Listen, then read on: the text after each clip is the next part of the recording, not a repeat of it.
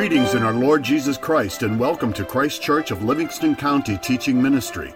Christ Church is a member of the Communion of Reformed Evangelical Churches, Tyndale Presbytery. The following audio recording is from a covenant renewal liturgy at Christ Church. We trust you will be edified and ministered to by the Holy Spirit through this audio recording. Then Jesus came with them to a place called Gethsemane and he said to his disciples, Sit here while I go over there and pray. And he took with him Peter and the two sons of Zebedee and began to be grieved and distressed. Then he said to them, My soul is deeply grieved to the point of death. Remain here and keep watch with me.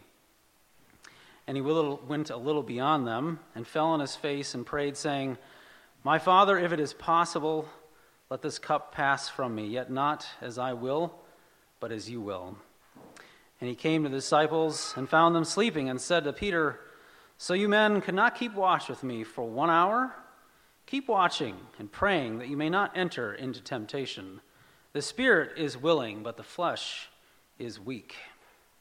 He went away yet again a second time and prayed, saying, My Father, if this cannot pass away unless I drink it, your will be done. And again he came and found them sleeping, for their eyes were heavy. And he left them again and went away and prayed a third time, saying the same thing once more. Then he came to the disciples and said to them, Are you still sleeping and resting? Behold, the hour is at hand, and the Son of Man is being betrayed into the hands of sinners. Get up, let us go. Behold, the one who betrays me is at hand. While he was still speaking, Judas came one of the twelve, and with him a great crowd with swords and clubs from the chief priests and the elders of the people. Now the betrayer had given them a sign, saying, The one I will kiss is the man, seize him. And he came up to Jesus at once and said, Greetings, Rabbi, and kissed him. Jesus said to him, Friend, do what you came to do. Then they came up and laid hands on Jesus and seized him. And behold, one of those who were with Jesus stretched out his hand and drew his sword and struck the servant of the high priest and cut off his ear. Then Jesus said to him, Put your sword back into its place, for all who take the sword will perish by the sword. Do you think that I cannot appeal to my Father, and he will at once send me more than twelve legions of angels? But how then should the scriptures be fulfilled that it must be so?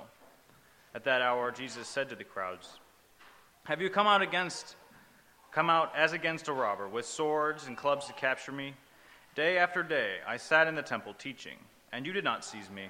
But all this has taken place that the scriptures and the prophets might be fulfilled. Then all the disciples left him and fled. Then those who had seized Jesus led him to Caiaphas the high priest, where the scribes and the elders had gathered. And Peter was following him at a distance as far as the courtyard of the high priest. And going inside, he sat with the guards to see the end. Now the chief priests and the whole council were seeking false testimony against Jesus that they might put him to death. But they found none, though many false witnesses came forward. At last, two came forward and said, This man said, I am able to destroy the temple of God and re- to rebuild it in three days. And the high priest stood up and said, Have you no answer to make? What is it that these men testify against you? But Jesus remained silent. And the high priest said to him, I adjure you by the living God, tell us if you are the Christ, the Son of God. Jesus said to him, You have said so, but I tell you, from now on you will see the Son of Man seated on the right hand of power and coming on clouds of heaven. Then the high priest tore his robes and said, He has uttered blasphemy. What is your judgment? They answered him, He deserves death.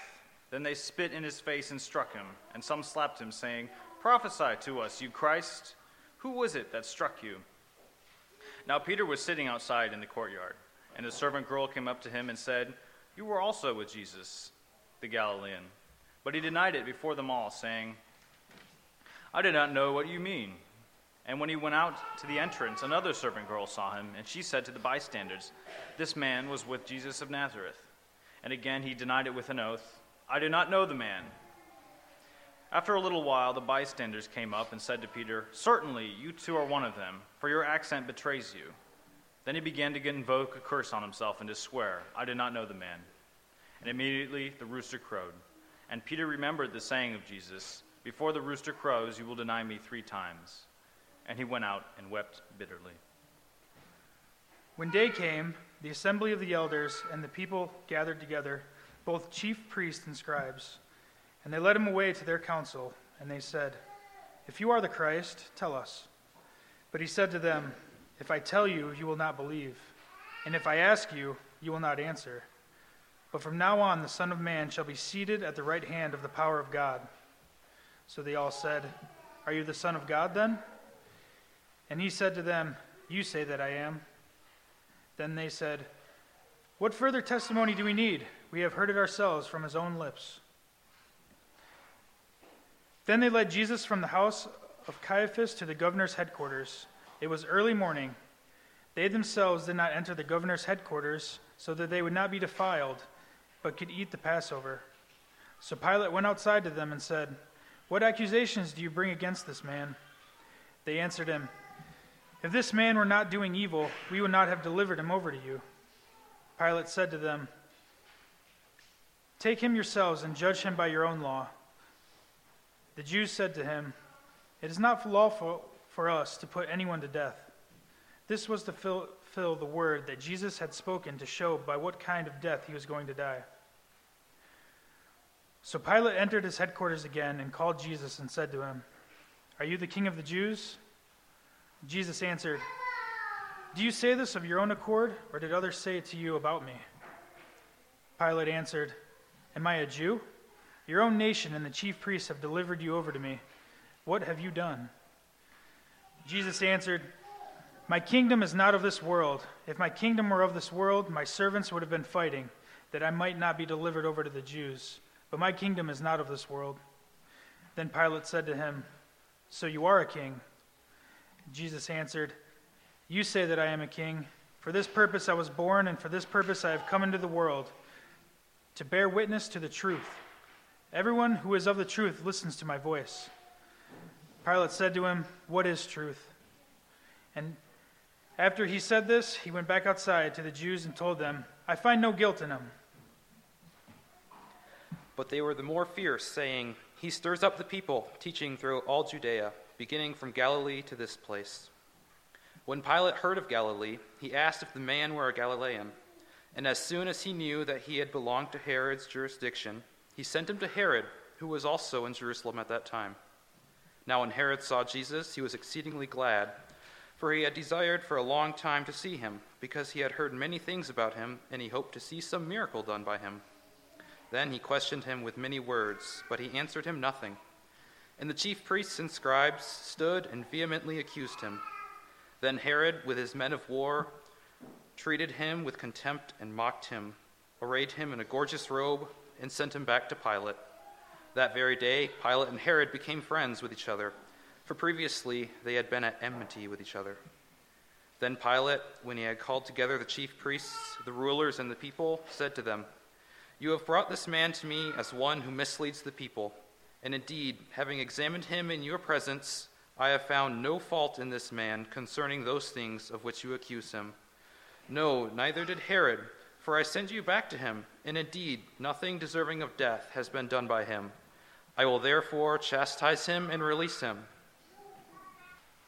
Now at the feast of the governor was a, uh, now at the feast the governor was accustomed to releasing to the multitude one prisoner whom they wished. And at that time, they had a notorious prisoner named called Barabbas. Therefore, when they had gathered together, Pilate said to them, Whom do you want me to release to you, Barabbas or Jesus, who is called Christ? For he knew that they had handed him over because of envy. While, they were sitting on the, while he was sitting on the judgment seat, his wife sent to him, saying, Have nothing to do with that just man for I have suffered many things today in a dream because of him. But the chief priests and elders persuaded the multitudes that they should ask for Barabbas and destroy Jesus. The governor answered and said to them, Which of the two do you want me to release to you? They said, Barabbas. Pilate said to them, What then shall I do with Jesus, who is called Christ? They all said to him, let him be crucified. Then the governor said, Why, what evil has he done? And they cried out all the more, saying, Let him be crucified. When Pilate saw that he could not prevail at all, but rather that a tumult was, was rising, he took water and washed his hands before the multitude, saying, I am innocent of the blood of this just person. You see to it. And all the people answered and said, His blood be on us and on our children. Then he released Barabbas to them, and when he had scourged Jesus, he delivered him to be crucified. So then Pilate took Jesus and scourged him, and the soldiers twisted a crown of thorns and put it on his head, and they put on him a purple robe. Then they said, Hail, King of the Jews! And they struck him with their hands. Pilate then went out again and said to them, Behold, I am bringing him out to you, that you may know that I find no fault in him. Then Jesus came out wearing the crown of thorns and the purple robe. And Pilate said to them, Behold the man. Therefore, when the chief priests and officers saw him, they cried out, saying, Crucify him! Crucify him! Pilate said to them, You take him and crucify him, for I find no fault in him. The Jews answered him, We have a law, and according to our law, he ought to die, because he made himself out the Son of God. Therefore, when Pilate heard that saying, he was the more afraid, and went again into the praetorium and said to Jesus, Where are you from? But Jesus gave him no answer. Then Pilate said to him, Are you not speaking to me? Do you not know that I have authority to crucify you and authority to release you? Jesus answered, You could have no power at all against me unless it had been given to you from above. Therefore, the one who delivered me to you has the greater sin. From then on, Pilate sought to release him, but the Jews cried out, saying, If you let this man go, you are not Caesar's friend. Whoever makes himself a king speaks against Caesar. When Pilate therefore heard that saying, he brought Jesus out and sat down in the judgment seat in the place that is called the pavement, but in Hebrew, Gabbatha. Now it was the preparation day of the Passover, about the sixth hour. And he said to the Jews, Behold your king. But they cried out, Away with him, away with him, crucify him. Pilate said to them, Shall I crucify your king? The chief priests answered, We have no king but Caesar. Then he delivered him to them to be crucified, and they took Jesus and led him away. And they compelled a passerby, Simon of Cyrene, who was coming in from the country, the father of Alexander and Rufus, to carry his cross. And they brought him to the place called Golgotha, which means place of a skull. And they offered him wine mixed with myrrh, but he did not take it. And they crucified him and divided his garments among them, casting lots for them to decide what each should take. And it was the third hour when they crucified him. And the inscription of the charge against him read, The King of the Jews. And with him they crucified two robbers, one on his right and one on his left. But standing by the cross of Jesus were his mother and his mother's sister, Mary, the wife of Clopas, and Mary Magdalene. When Jesus saw his mother and the disciple whom he loved standing nearby, he said to his mother, Woman, behold your son. Then he said to the disciple, Behold your mother. And from that hour the disciple took her to his own home. One of the criminals who were hanged railed at him, saying, Are you not the Christ?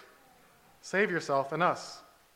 But the other rebuked him, saying, do not fear God. Do you not fear God, since you are under the same sentence of condemnation? And we indeed justly, for we are receiving the due rewards for our deeds. But this man has done nothing wrong. And he said, Jesus, remember me when you come into your kingdom. And he said to him, Truly I say to you today, you will be with me in paradise. And now, from the sixth hour, there was darkness over all the land until the ninth hour. And about the ninth hour, Jesus cried out with a loud voice, saying, Eli, Eli, lema sabachthani, that is, My God, my God, why have you forsaken me? It was now about the sixth hour, and there was darkness over the whole land until the ninth hour, while the sun's light failed. And the curtain of the temple was torn in two. Then Jesus, calling out with a loud voice, said, Father, into your hands I commit my spirit. After this, Jesus, knowing that all was now finished, said to fulfill the scripture, I thirst. A jar full of sour wine stood there, so they put a sponge full of the sour wine on a hyssop branch and held it to his mouth. When Jesus had received the sour wine, he said, It is finished. And he bowed his head and gave up his spirit. And behold, the curtain of the temple was torn in two from top to bottom, and the earth shook and the rocks were split. The tombs also were opened, and many bodies of the saints who had fallen asleep were raised. And coming out of the tombs after his resurrection, they went into the holy city and appeared to many. When the centurion and those who were with him, keeping watch over Jesus, saw the earthquake and what took place, they were filled with awe and said, Truly, this was the Son of God.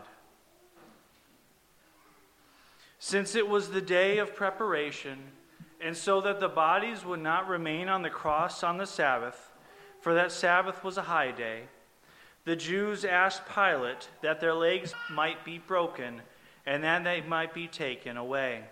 So the soldiers came and broke the legs of the first and of the other who had been crucified with him. But when they came to Jesus, and saw that he was already dead. They did not break his legs.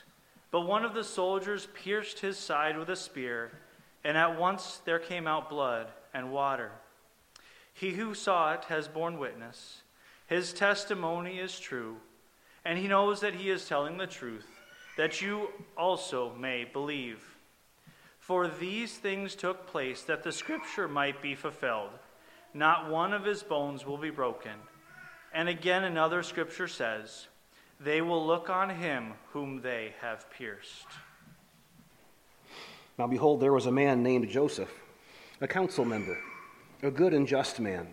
He had not consented to their decision, indeed. He was from Arimathea, a city of the Jews, who himself was also waiting for the kingdom of God.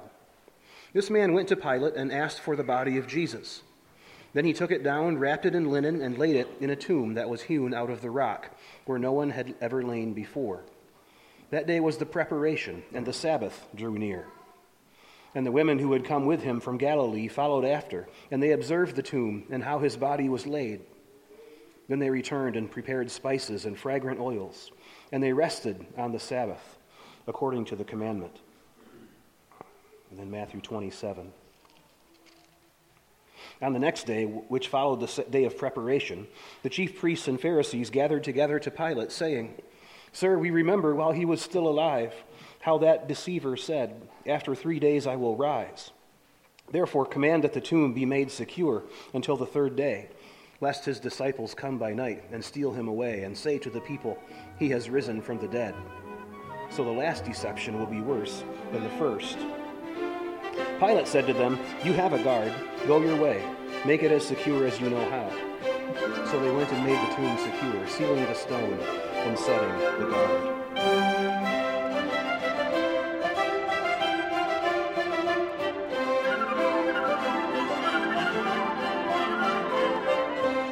Just a brief meditation on thorns and fruit. I didn't count how many times, but it was probably at least half a dozen in the readings and in the songs that we read of a crown of thorns on Jesus' head. It was three years ago, about this time of year, that the Cathedral of Notre Dame burned. And one of the news items that came out of that that I found interesting was that they recovered a crown of thorns from the cathedral. I don't believe for a second that it was the actual crown of thorns on Jesus' head, but I found it interesting that the world's attention was drawn right about this time of year, as, as Holy Week began, to the crown of thorns. John 19, 2. Pilate's soldiers twisted together a crown of thorns and put it on his head and arrayed him in a purple robe. They came up to him, saying, Hail, King of the Jews, and struck him with their hands. It's interesting to meditate on this. It's not comfortable. Pilate's soldiers were trained in toughness and brutality. They were professionally trained to know how to kill people or how to inflict maximum damage and suffering and keep them living. This was their job. They relished getting a prisoner who claimed to be the king of these Jews. They could then take out all of their frustration with being stationed in this hot, dusty place. All their frustration with this religiously stubborn people on one person, one body. You thought you were going to drive us out of here? Take that. And Jesus took such abuse for us. Part of that abusive mockery was a crown of thorns. We think of thorns like on rose bushes, right? Maybe half an inch long or so. But there were varieties that grew in, in that land that are two, three inches long, the thorns. And they aren't just lightly placing this on his head, they're jamming it down the point is to make it hurt, to make it bleed. My uh, family reminded me this afternoon that uh, when you get a gash on your head, your head bleeds more than the rest of your body usually because there's so much circulation going on there. The, part of the point was to make him lose as much blood as possible in a very visible part. Jesus takes this for us. When God ordered these events, he did not go easy on the physical suffering of his son. And he did this to show us that it was only a part of all that Jesus suffered when he took the curse and punishment for our sins.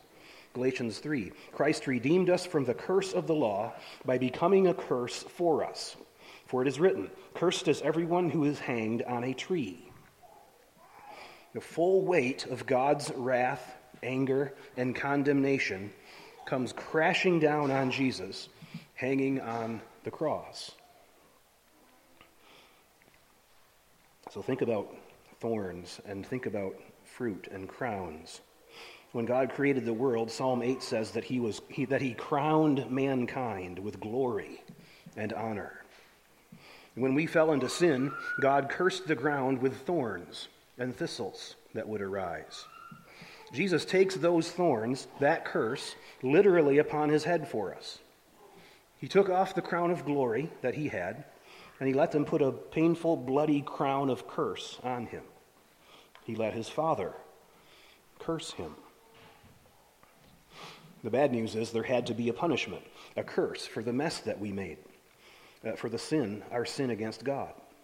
The good news is that Jesus took that curse for us. And when we trust his sacrifice for us, there is no punishment left from God for us.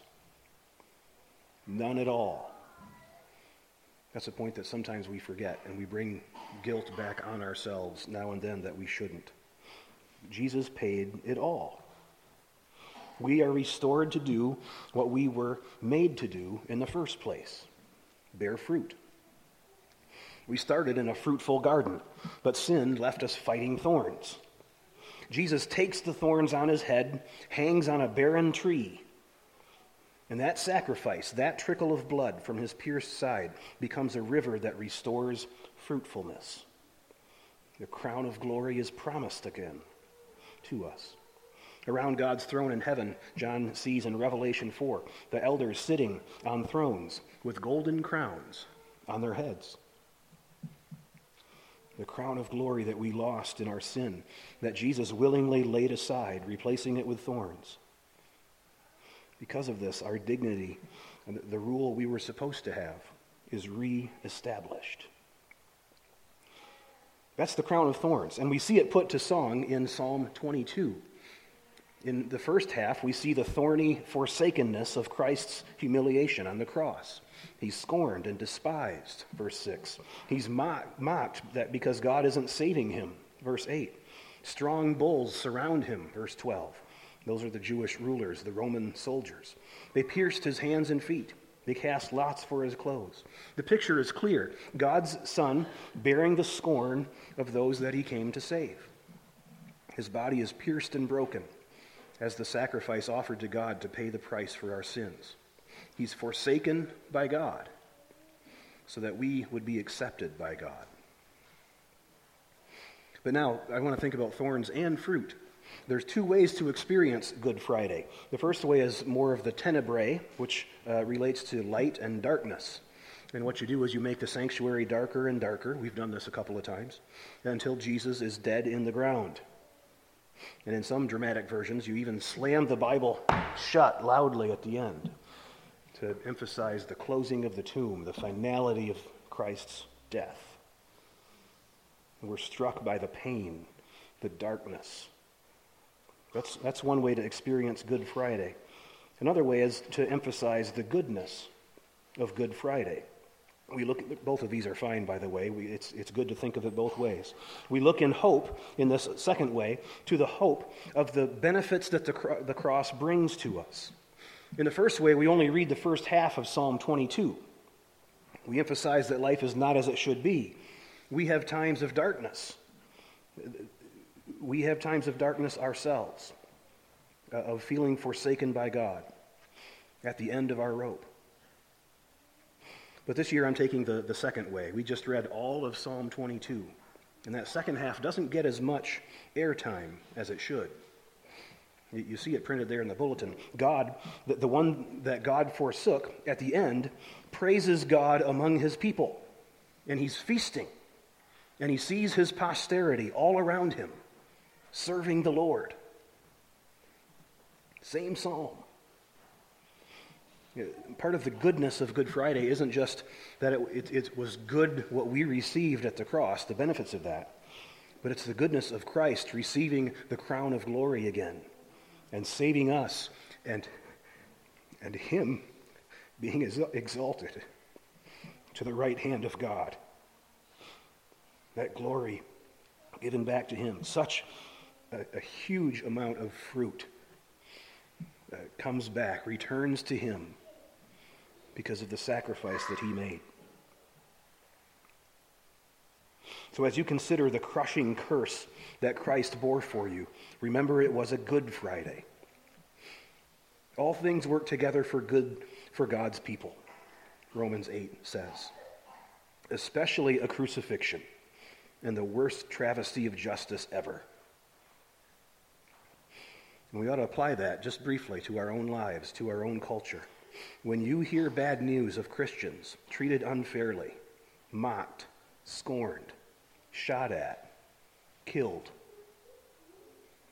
when you go through crushing trials yourself, remember, Jesus suffered this kind of thing for us first. And we can read on in the story and know that God was good to him. It's Good Friday. Somehow God is being good to us through it. I'm going to sing a song by Andrew Peterson in a minute. He's got a, another good song called Always Good. And, and the, my favorite line in it is, is he says, Somehow this sorrow is shaping my heart like it should. We don't know how, but we can look at the sorrow of the women of, of Peter and see that their hearts were shaped. They were shaped the way they should. If God could bring so much good out of this darkness at the cross, He can work powerfully in your life to save, to restore, to bring fruit where we see thorns now.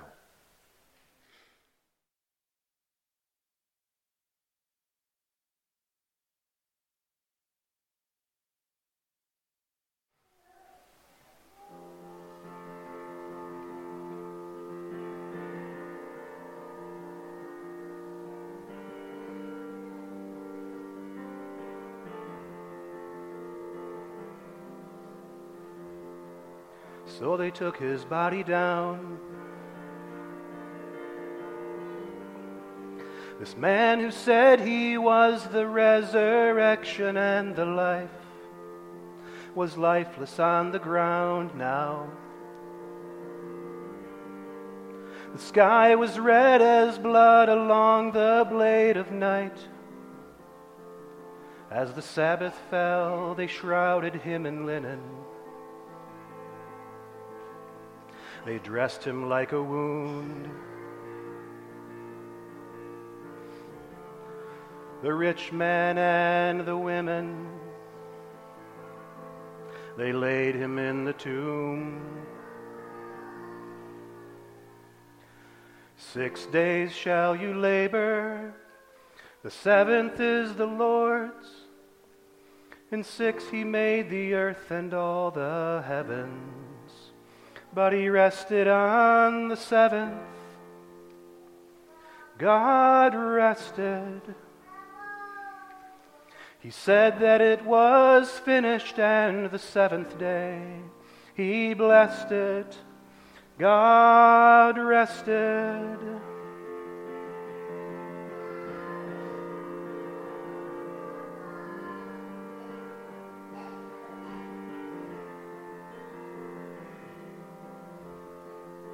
So they laid their hopes away.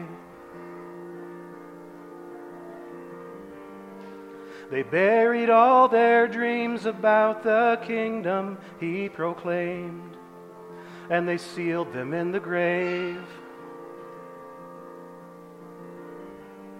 As a holy silence fell on all Jerusalem, and the Pharisees were restless. Pilate had no peace. Peter's heart was reckless. Mary couldn't sleep. But God rested. Six days shall you labor, the seventh is the Lord's. In six he made the earth and all the heavens, but he rested on the seventh. God rested. He worked till it was finished, and the seventh day he blessed it. He said that it was good, and the seventh day he blessed it. God rested.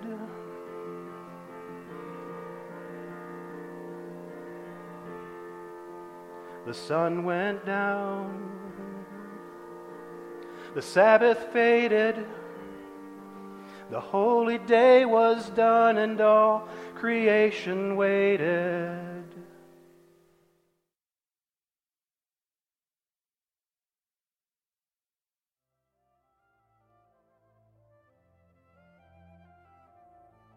Thank you for listening to this audio recording from Christ Kirk of Livingston County. If you would like further information about anything in this recording, the Bible, about Christ Kirk of Livingston County, or wish to make any other related inquiry, please feel free to contact us through our website, christkirkmi.com. That's C H R I S T K I R K M I.com. Again, thank you and blessings.